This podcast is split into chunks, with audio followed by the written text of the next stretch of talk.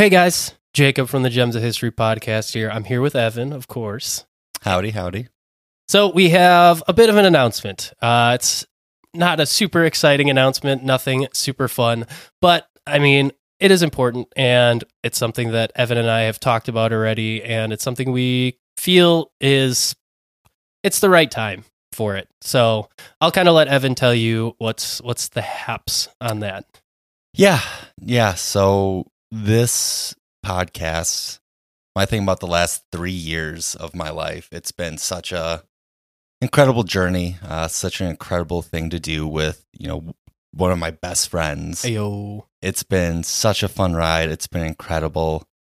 Uh, however, just a lot of things, you know, outside of the show. I mean, of course, we both have full time jobs, and mine is expanding. Um, to put it put it briefly and to summarize it, uh, it's expanding, and there's just a lot more that's required out of me. So, unfortunately, uh, at the end of the year, um, I will not be participating or be able to participate in the Gems of History podcast anymore. Uh, Jacob and I have had great conversations about it. Um, it's, I mean, the future of the brand, the future of the show, I mean, truly is very near and dear uh, to my heart. I mean, I wish I could do this forever. Um, it's just the time investment, the behind the scenes stuff. Um, it's just kind of kind of catching up, and I just don't have enough time and truly, I guess, resources.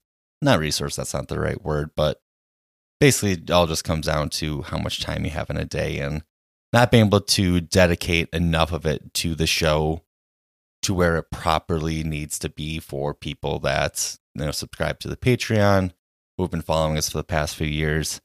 Um, my investment just hasn't hasn't been there, and it's not fair to the people that listen to the show, the people that subscribe to the show, and most importantly, not fair to my co-host uh, and best friend Jacob. So um, that's kind of the summary of you know where how we got to where we are, and yeah, I mean, I love truly have loved doing this. I mean, three years. Yeah, it's kind of crazy. This all started one hungover date for me Yeah. uh, with Jacob texting uh, Mark and myself saying, Hey, do you want to start a history podcast?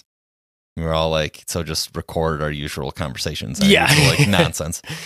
And- it's been awesome to see like what it's grown to, how it's grown, all the interactions that we've had with people that listen to the show. It's been been fantastic, but you know sometimes life just just happens. Yeah, I mean, you got not only with work, but you're going to be getting married next year, You're- so you got a lot of stuff going on. So I think I think it's understandable that you you had to make a decision to cut something out of the the picture there. So totally makes sense. But Yeah, yeah, and I know that Jacob, it, it, we, you are immensely talented. Thank like, you. You have such a great work ethic to go along with that talent as well, ranging from the editing, like that, pot, or excuse me, the creepy pasta episode, all the snaps and cracks in the background. that was literally during recording was me like saying snap. yeah, I was like, all right, afterwards I'll cut all that out. yeah. Like immensely talented individual. He does a great job of, you know, just truly putting the heart and soul into whatever he does. And I know that whatever the next venture is, whether it's continue on with the gems of history, whether it's starting a new brand, a new medium, I know that you'll have success with it and, you know, wish wish it all the best. Thank you, brother. Appreciate that. I'm gonna miss you, but Yeah. I'm I'm glad you are making this decision because you deserve to live your life the way that it deserves to be lived. So, thank you for doing this with me for the past three years. It's been crazy. I think about it all like the life that's happened in the last Yeah. three years. It's it's complete. Like my life is completely Oh, yeah. like our lives are completely different, Yeah, and it is. I don't know, man. It is nuts to think about. but yeah, as Evan mentioned, uh, so after we're done here, Gems of History, I think, is going to be shut down. I mean, we'll the episodes will still be up. Obviously, you can still listen to all of them, but the brand itself, I think, that's going to be the end of the Gems of History. So I would like to continue on with something else, but we'll see in the future. I'm going to take a break from doing anything, just give myself some time off. But after that, we'll see what happens. So maybe you'll hear from me again.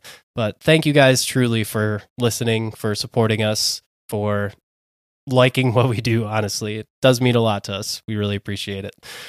But yeah, so I guess that means we're on the final countdown. We of are. Episodes have So- to bring the absolute noise. Absolute heat. So I think we got like six or so episodes coming at you until Right. we're all done. So yeah, we're gonna end right around Christmas time, just so we don't have to carry into the holidays. But yeah, truly, thank you guys so much. Uh, yeah, I think that's it. All right, Mhm. enjoy the episode.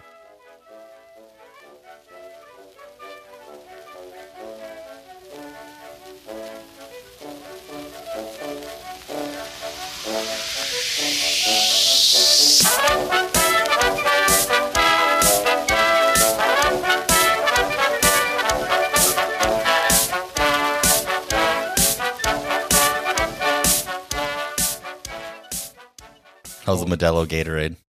It is a drink.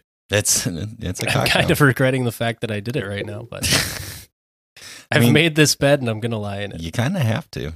You bought a full Gatorade. You bought a six pack Modelo. Gotta make it. I. I bought a 12 pack of Modelo. I just had the rest left over. ah, I see. All just for one Gatorade. Hey, man, you know, Instagram gets it right sometimes. I'm not to say that they were wrong. I'm Mhm. just going to say that there's better options. Yeah, it is true. I mean, I do like that option. I don't believe in stuff like liquid IV. I think it's fake. I, think I know you've told me this. it makes no no sense, and so many people that I know swear by it, and they just read the back of the box saying it gives you extra hydration. It's like that doesn't mean anything. What do you mean it gives you extra? It makes you more hydrated. Like, shut up. No, it doesn't. That it doesn't has any sense. electrolytes in it. I don't know what that means. though. Electrolyte these nuts. Drink a Gatorade and grow up. That's what I'm doing. Drinking your Gatorade with beer. Yeah. like a real man. like a real man. The banquet beer.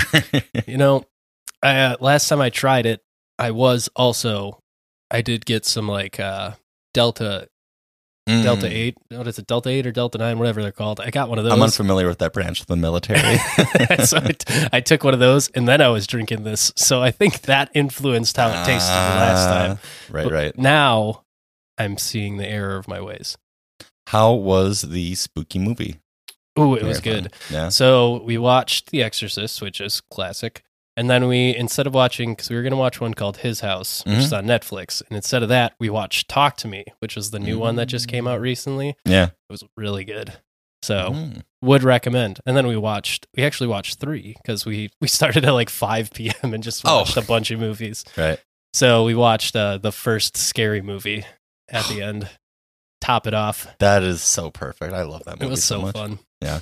Seen any good movies since the last time we talked? We actually watched The Fall of the House of Usher. Ooh, is it good? It is good. I haven't watched it yet. I got kicked off my family's Netflix, so Ugh, I have to find like a roundabout way to watch it now. Right, right. Yeah, it's good. It's if you're familiar, well, I know you are, but if you're familiar with the Haunting of Hill House, it's a lot of the same actors, uh, as well as like House of Bly Manor or whatever that one's called. Mike Haunting Flanagan shows. Yes, and it's very good. It's uh not.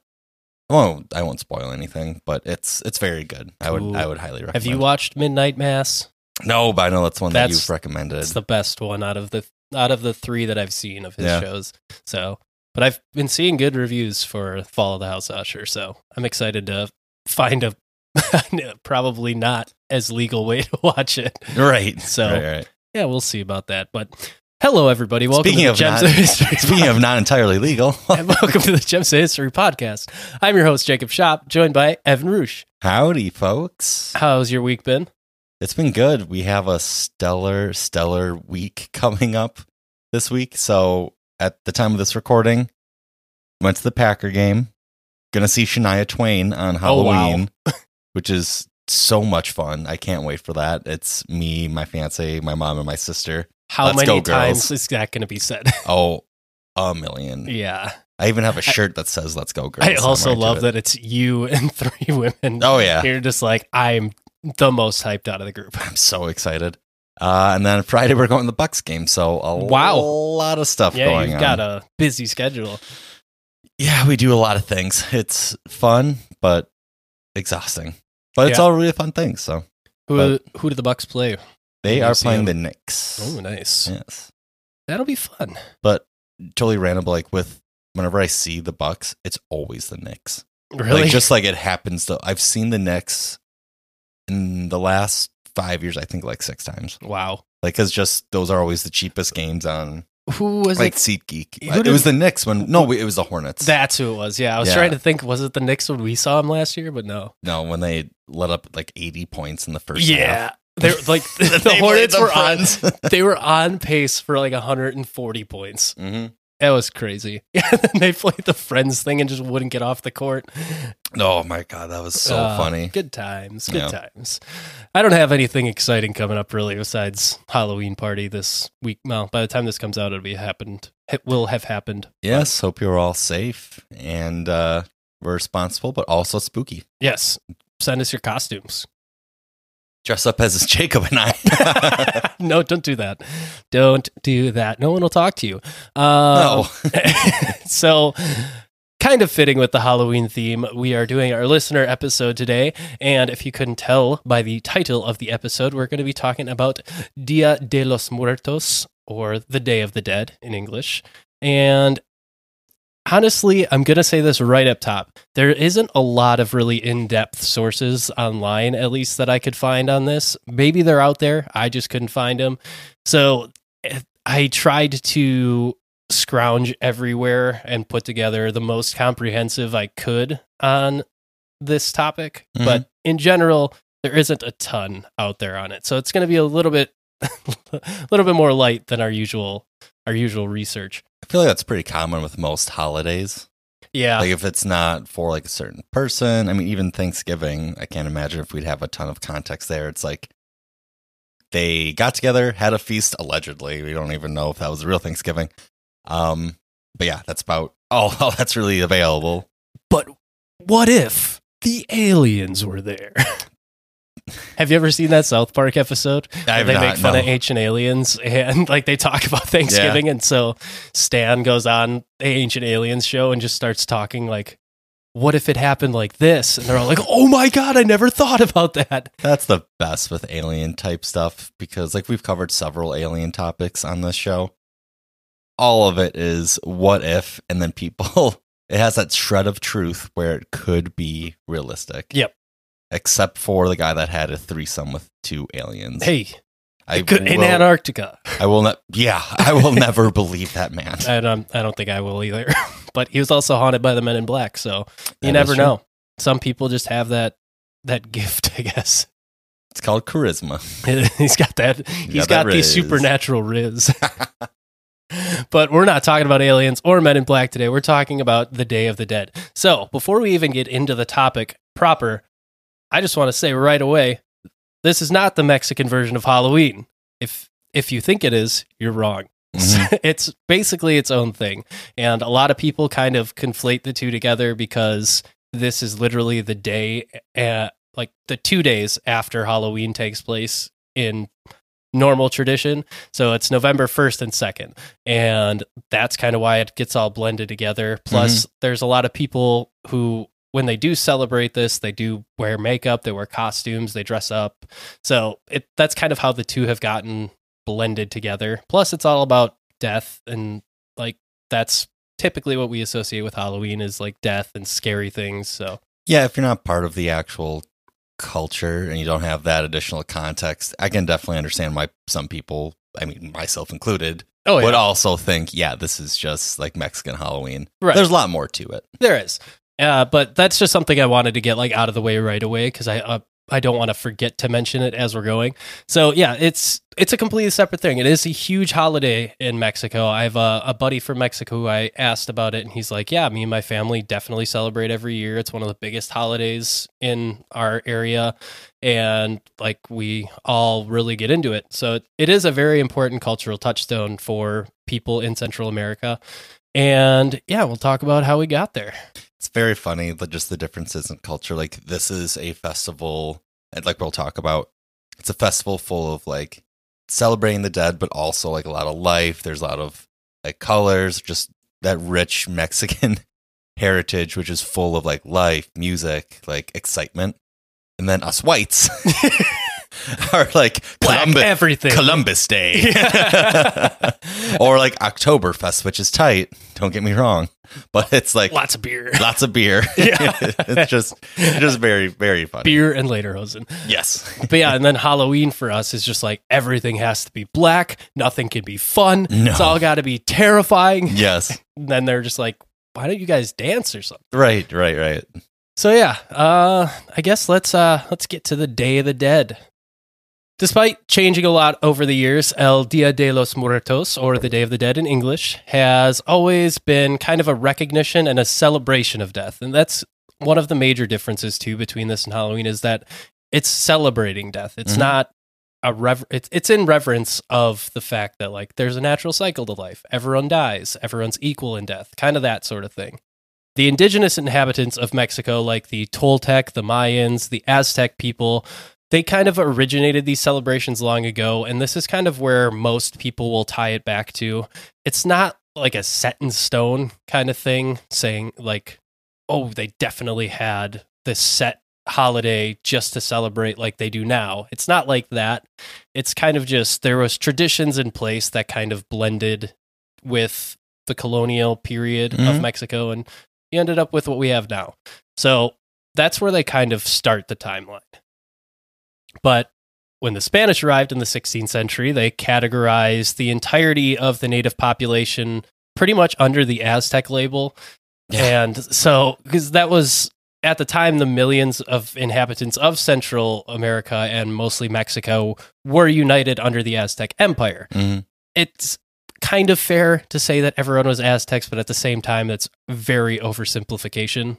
Yeah, Very I would compare over- it to like how everyone in the United States is like classified as an American, even though there's a lot of additional genealogy behind it. Right. Whereas, like with the Mexicans, for example, it was just like their the standing government. Like you mentioned, there were like Toltecs, the Mec- or excuse me, the Aztecs conquered a majority of the people that were around them. Right. So yeah, they got put in a box. I mean, it, you could compare it directly to Native Americans. Oh, 100%, Yeah, yeah. It's, there's different tribes everywhere across the country, but we uh, we categorize them under one umbrella. Right. That's kind of what the Spanish did when they conquered the Aztecs.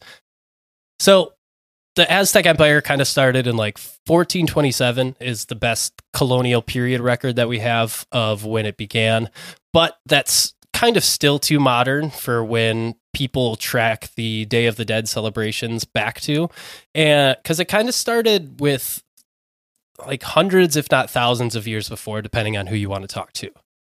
According to Aztec mythology, they had a very wide pantheon of gods. Uh, one of those gods or goddesses was the goddess of death and the underworld. This is where I'm going to start to try and pronounce Aztec names. Yeah, you texted me about this going into it. Props to you. I put them all in here because I wanted to see myself struggle.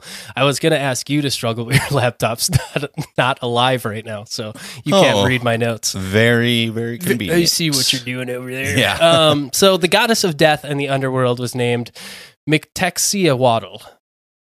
I'm gonna say that. And then her husband was Mictlantecuhtli. Mictanic Mic Mictlanek mm, this no. We're gonna call them M dog. we're gonna call them Mickey and Lee. There we go. So they were the rulers of Mictlan, which was the Aztec underworld. And they were important deities to the pantheon of gods for the Aztecs because all souls were said to meet these two people, these two gods and goddesses, the god and goddess respectively, one day, no matter what, pretty much. Mhm. The only exceptions were that there was a special place for people who suffered violent deaths, women who died in childbirth, and people who were killed by storms or floods. They didn't go to the underworld. I don't know why. I didn't really look into it that deeply as to why that's the case, but those were like the three exceptions that didn't go to the underworld. Otherwise, all of the souls ran through these two people. I thought you were gonna say the only exceptions were the highborn, the rich, and the priests. Yeah, it, that's one interesting thing in the Aztec belief system. It wasn't just the righteous who would gain access to like a special paradise after they died or anything like that, but rather all people. They kind of shared the same destiny after death, regardless of the life that they lived. So that was kind of unique compared to like, well, I mean, we're used to a Christian centric view of death and all that. So yeah, it's a very different outlook on, and I, I feel like that's not that uncommon when you get to like Norse mythology and stuff like that. I mean, there's a bunch of different places. So, the good people go to uh, Asgard. Other people go down to the meet hell in Right. hell.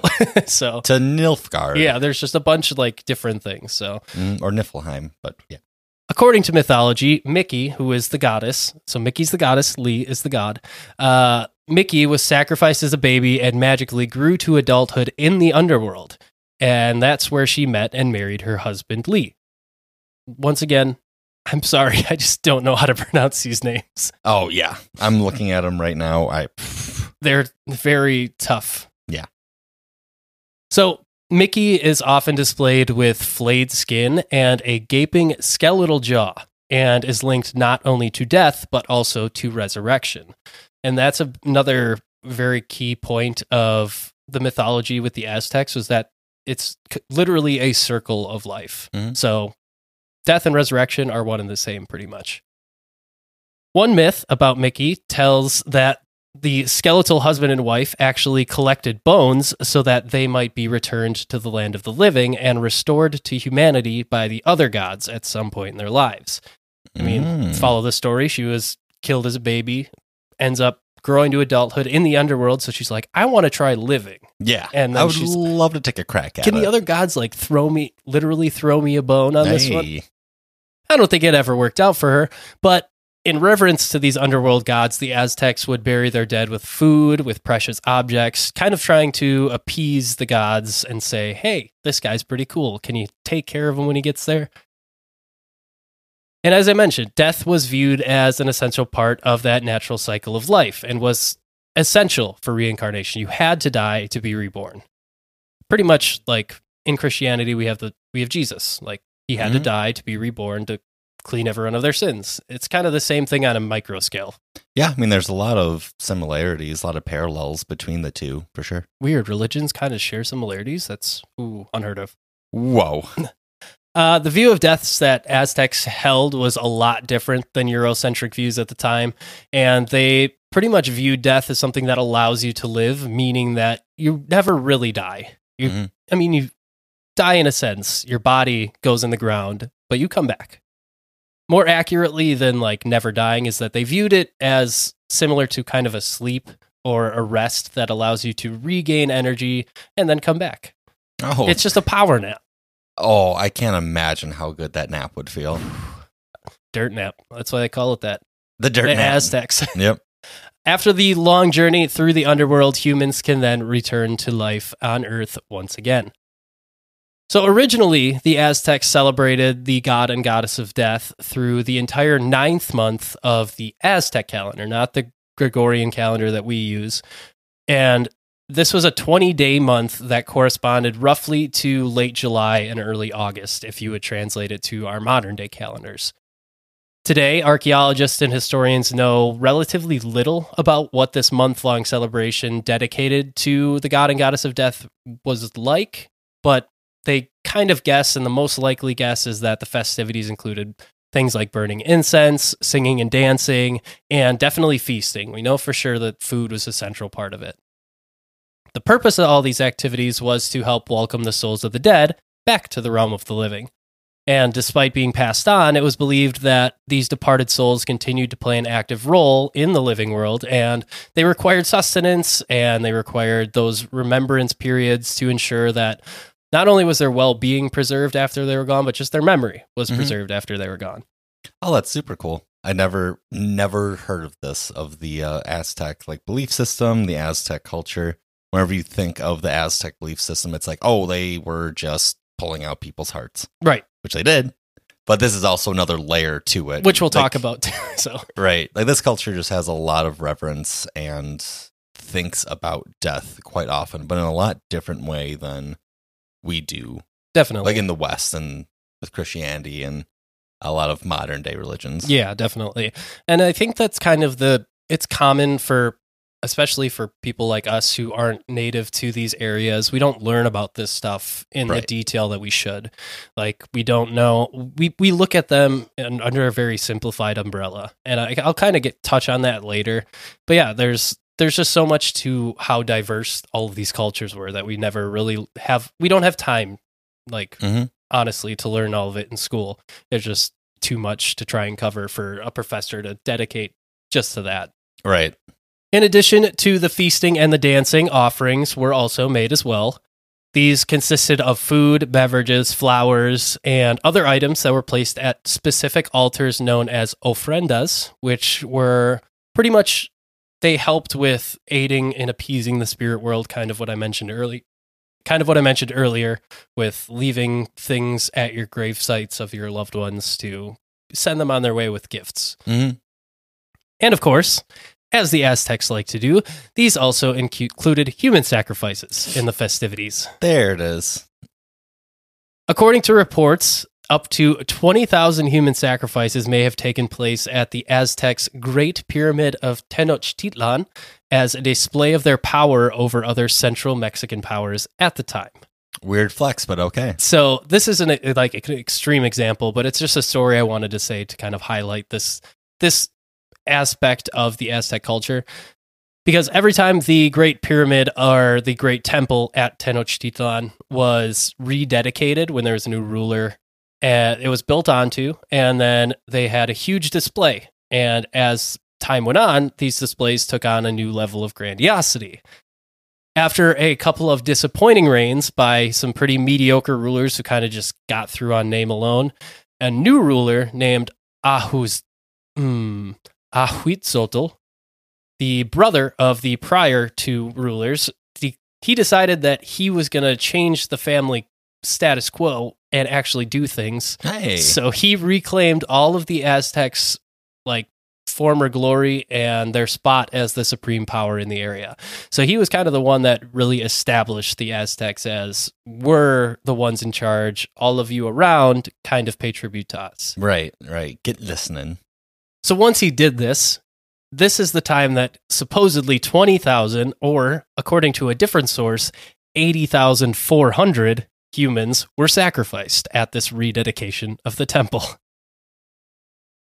That's so many hearts. yeah. That's so much blood. Ew. Yeah, and I I found this mostly in a Reddit thread. Someone uh, there's a, a scholar that kind of talked about it, and he pretty much said like the question that was posed was how did they clean up that much blood? Like there would literally honestly. be rivers of blood if that was true.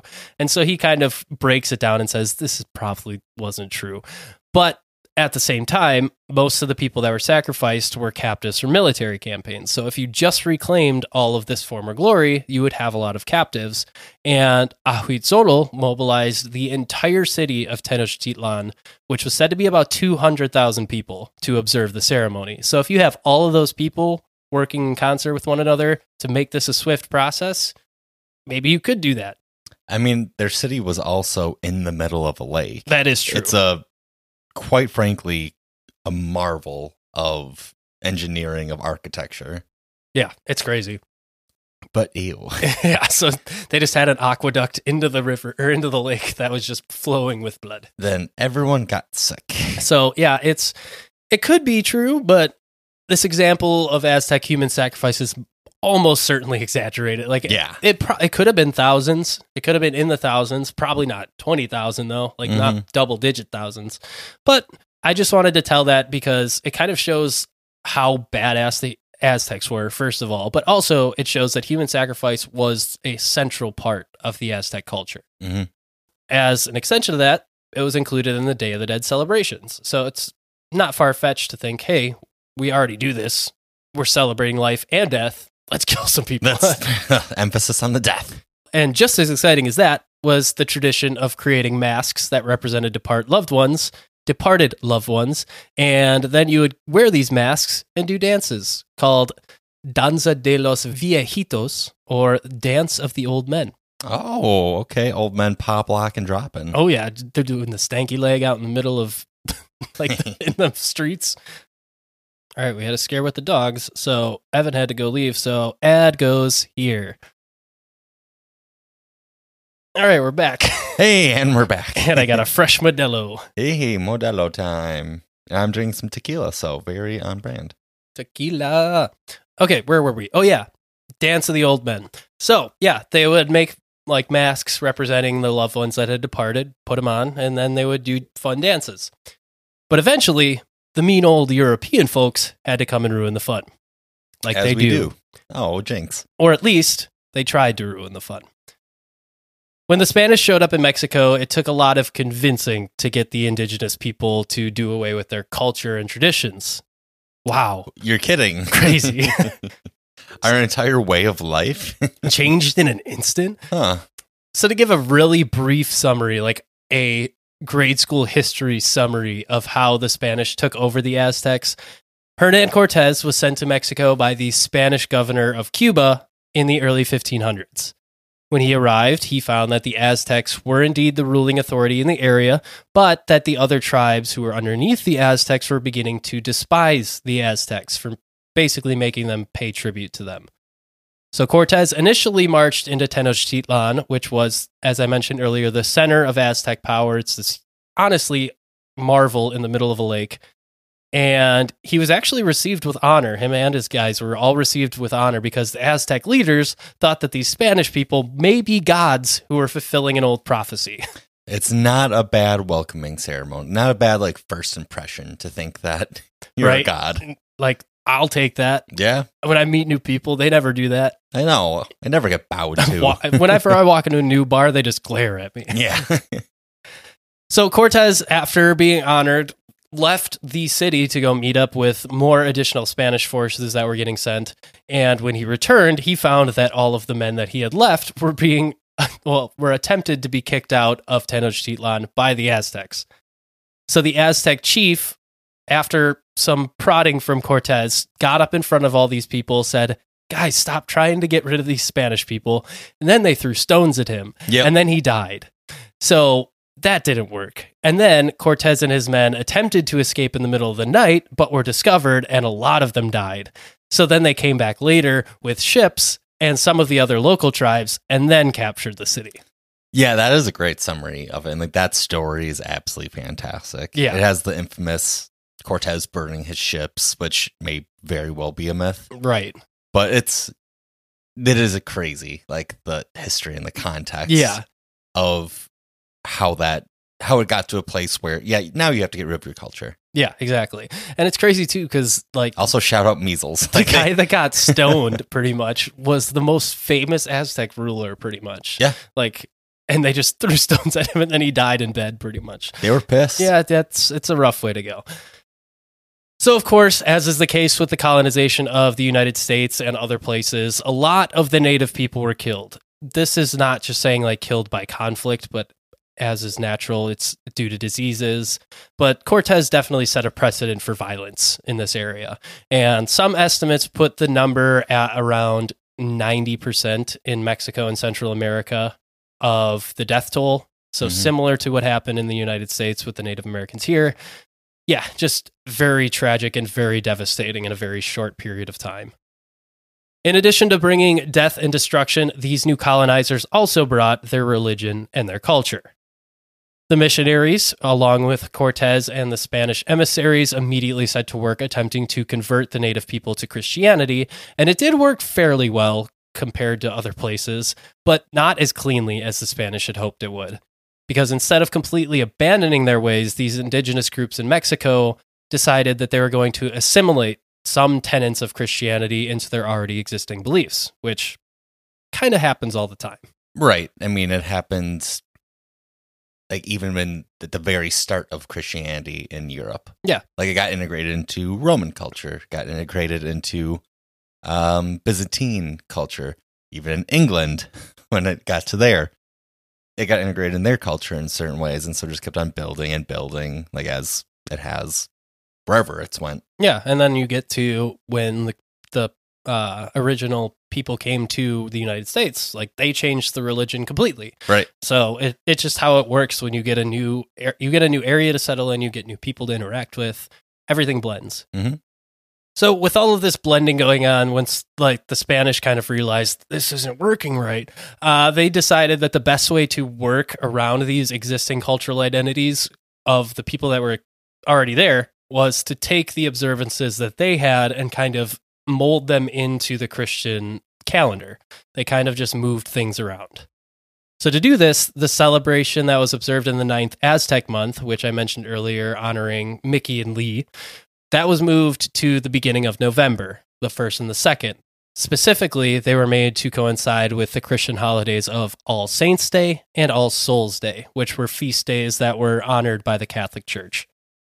Wonder what the realization was when they realized, like, wait, we have something like that. Yeah, exactly. Due to November. right. We honor some dudes that, like, maybe did some miracles, right. and then just everyone else. yeah. So, in essence, this ended up turning into kind of a cultural mashup at the end of the day. Uh, the celebration honoring the dead did continue, but was now tinted through the film of Christian influence. That's kind of how it ended up going. But no more human sacrifices were allowed. Although a certain amount of the original practices, like feasting, honoring the deceased, the kind of the major tenets were still maintained. Just no more killing people. you know what? It took a lot of people to die to get them to stop killing people. As the years carried on into like the 17th centuries and onward from there, the traditions of how Dia de los Muertos was celebrated began to change. The Aztecs had, even before the Spanish, had used the anthropomorphization of food to help represent the dead. And if you don't know what that means, because that's a big word, basically they had food in the shapes of like human representations, like skulls, Oh. little like figures of people. They would mold food into like certain shapes like that.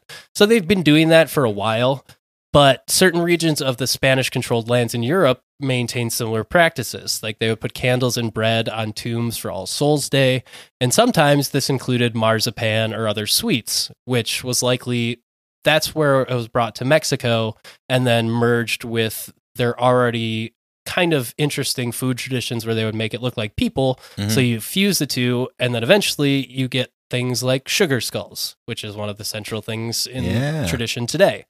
So that's kind of where they think that all originated from. That is very interesting. The blending of the culture, even though these were definitely conquerors, Yeah. and the blend did seem non-violent. Again, the start of it was very violent. Don't get me wrong, but the actual blending of it does seem non-violent.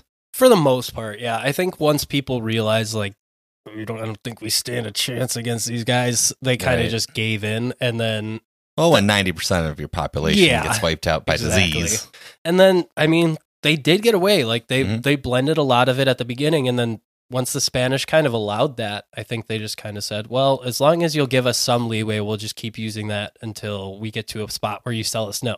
right? So, I think that's kind of how you have to do it in the situation that they're in. Do you think there were still some people like on the side in secret doing human sacrifices? Oh, yeah. initial transition. I would assume so. Yeah. I mean, Me it's, too, you yeah. can't just monitor everything all the time. So, Right. It's like, where did Jerry go? Oh, well, he's he, he, uh, the people in skulls. the sun god's real happy. Let's just yeah. in addition to like that blending of the food traditions, clothing and art kind of began to change as well as is natural. And another carryover from the Spanish culture or the European culture into their art was the image of the dance of death. So if you don't know what the dance of death is, it's an it was really popular in the medieval period, kind of when the plagues and stuff were all going around, and then it carried on into like the 15th century a little later on. But it was basically imagery used that showed skeletal figures together with humans, and it was a way to show that everyone's equal in death. It was just kind of a reminder of that. So you get skeletons dancing with people, eating with people, just doing everyday tasks with people, Mhm. and that's what the dance of death eventually became labeled as. Oh. So a nice little slow integration. It's like death isn't that spooky. Exactly. I mean, when all of your neighbors are dying of an illness, and you're just like, "Hey, It's- the king's dying too." Did you guys see that? Yeah. Equals. Yay! But we're still not gonna have a middle class. yeah. As the Spanish moved into Mexico more and more, these types of images became adopted by the Mexican people. And considering how devastating the death toll was by the 17th century due to like the diseases like smallpox and the, just the conquest in general, the images of death were already an ever present fixture for these surviving peoples. And some scholars saw this as a way for these people to try and cope with this tragedy that they're living in and try and continue to find a way to keep it spiritual and make it not humorous, but like find some sort of thing to relate to and make it a little less harsh on your mentality. like all Like of your all of your friends are dying, so you have to try and find some certain way to make this palatable, I guess. Yeah, you gotta bring some joy into it. Yeah. As the years carried on, slowly but surely, the Day of the Dead celebrations transformed from their original roots into kind of what we know them as today. It took a lot of time, but there's not a lot of real milestone points or key points to hit in this transition. So it's going to be from here on out pretty much talking about how we got to big parades and we got big music festivals, stuff like that. We have Disney movies and Pixar movies exactly. We got it. Coco. Yeah. Which a banger of a movie. Beginning in the roughly 1740s, the earlier traditions truly began towards what we have now.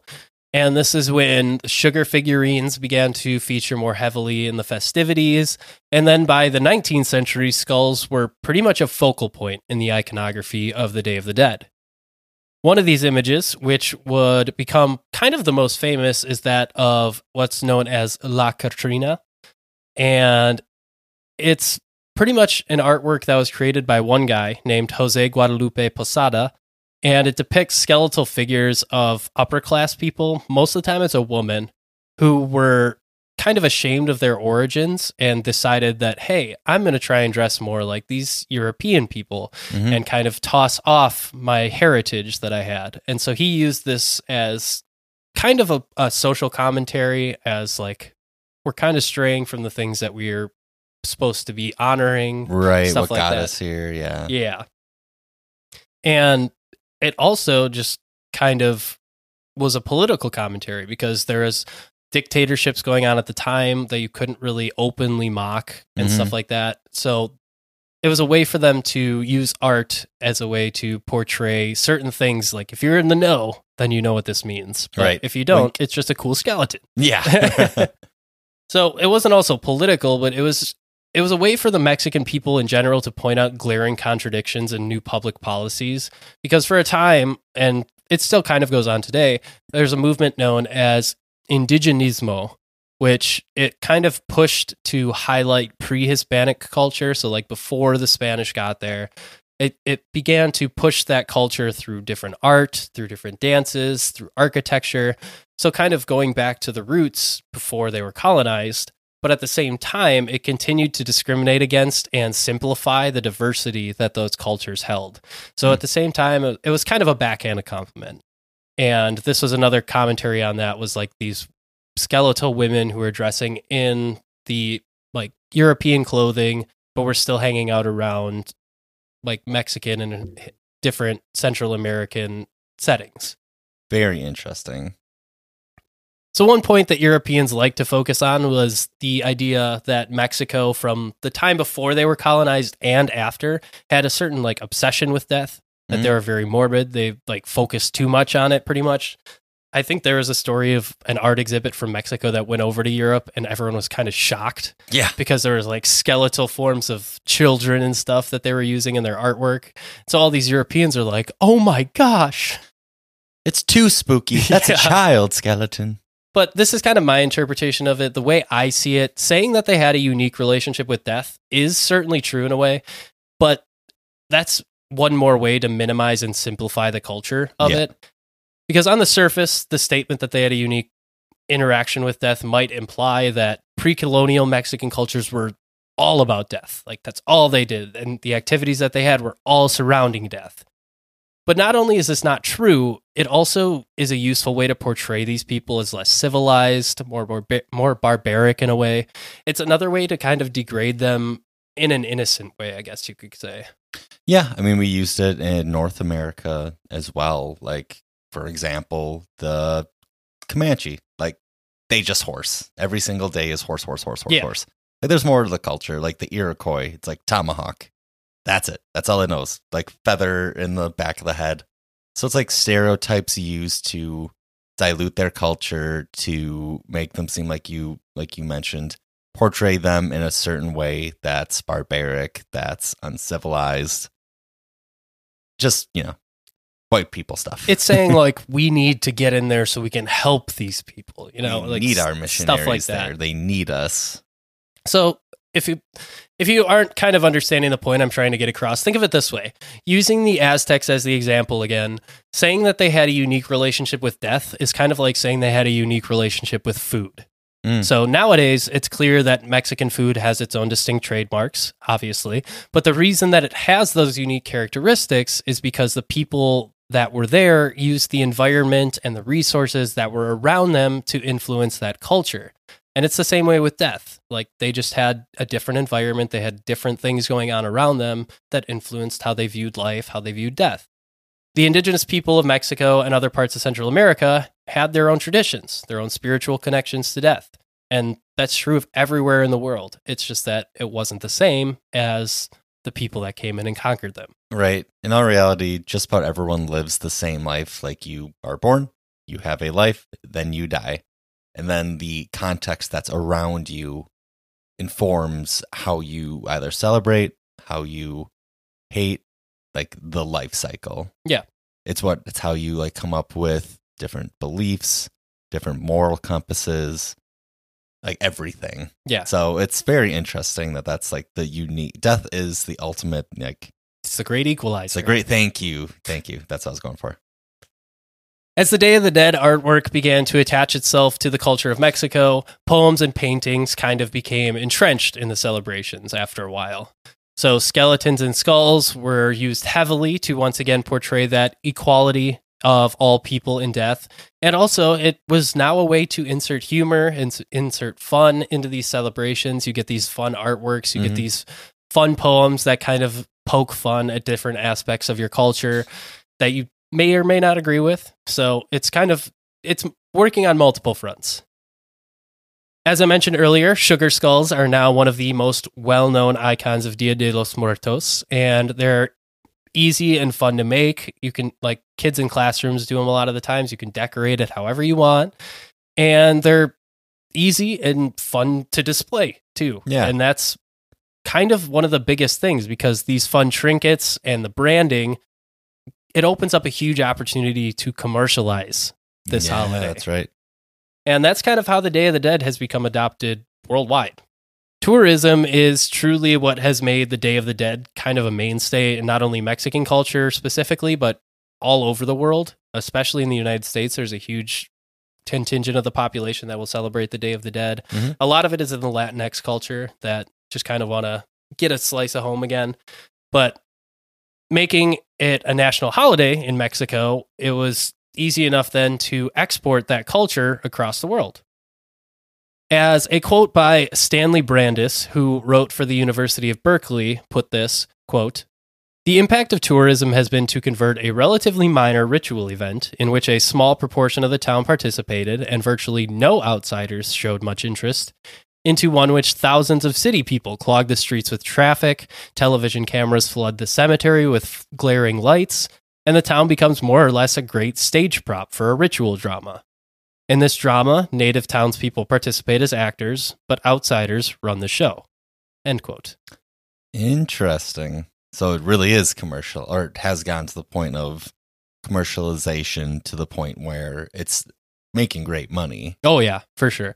As I'll get to in a little bit, like a lot of their G, like their, a lot of what they make during this season comes from this Mhm. celebration.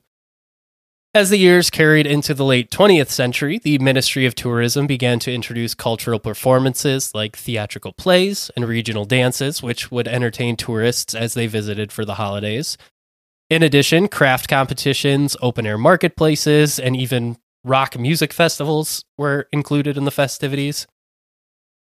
And with so many artistic representations to signify the holiday, it became extremely marketable. Cultural events and heritage in one city in Mexico made up about 30% of the tourism economy in 1996, proving that it was so commercially successful. Wow, that is pretty incredible. Nine or thirty percent. Yeah, it.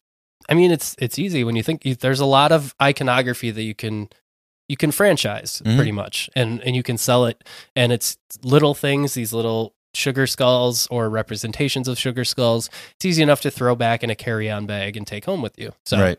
that's it's it's just a very easy way to market. But that's not to say that this holiday has lost its meaning. Because today, El Dia de los Muertos is still a way for families to honor their ancestors, to honor their lost loved ones, but it just depends on how you want to go about it.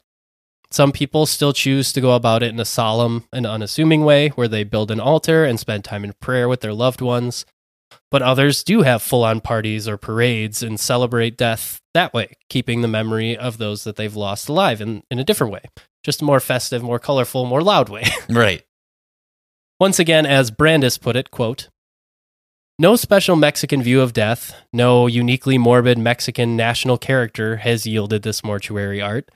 Rather, specific demographic and political circumstances originally gave rise to it, and commercial interests have allowed it to flourish into the 20th century. End quote. And in a way, this is truly what El Dia de los Muertos has been about change. The change of states from life to death, the change of culture when colonial influences take hold, the change of celebration from local to international. This holiday has always been a way to embody old traditions and not only embody them, but build upon them, which has made it the rich and the colorful celebration that it is today. I want to go to one so bad. I know. Like, this sounds like so like a much fun. genuine one. like a genuine like Oh, it's be so fun. just to like watch and observe because it's like I mentioned at the top of the episode, it's so different than anything that we've ever celebrated. For sure. You know, it would be so great to see like a genuine celebration like this. And like looking at pictures of the parades and the Oh, outfits that people wear and the the makeup they put on, it looks so good. It's so well done and you can tell that it's very important to them to like hmm do this well, like really show out for it. So, for sure. yeah, I definitely would not be opposed to going and witnessing it one day. One day, It'd one be day. super fun. yeah. But yeah, that is uh El Dia de los Muertos. Yes, another great episode. If you want to continue the conversation about this episode or any of our episodes, you can do so on X at gems underscore history. You find Jacob at Jacob from Risco, myself at Whatevskis. You can also find us on Instagram, Facebook, YouTube, TikTok. And that's it. Yeah. Just search Gems of History Podcast and you can find us. Yeah, and uh, as we, as you probably heard in the intro, since we're kind of going to be wrapping things up here in the, near future, you can still subscribe to the Patreon if you want to. I'm not going to say that you you shouldn't, but it just know that you're only going to be getting like a month's worth out of that five dollars that you're giving us, which we still would appreciate a lot. But yeah, it's we'll be wrapping all that up once we're done and Mhm. we'll make sure that no one's still getting charged for, for their Patreon Right, after we're all done here. So yeah, but thank you guys so much for uh the people that have donated already. If anyone does donate in the time between now and then, thank you for that. But yeah, so just another note to add on the end there. But I think that's all we got for you guys this week. We got another full month coming at you next month, so be ready for that. We got some they're very expansive topics and also topics that are very controversial. We got some heaters. Yeah, we got some heaters coming up. And there's like literally no way that we're going to cover them in the extent that we that need to be covered in, but Mhm. uh, you know, we're going to give them the gems of history treatment and we're going to try our best to give you a, a little bit of a perspective on some things. So, you betcha. look forward to that. uh, thank you guys for listening. Thank you guys for being on this journey with us. We love you guys and stay polished.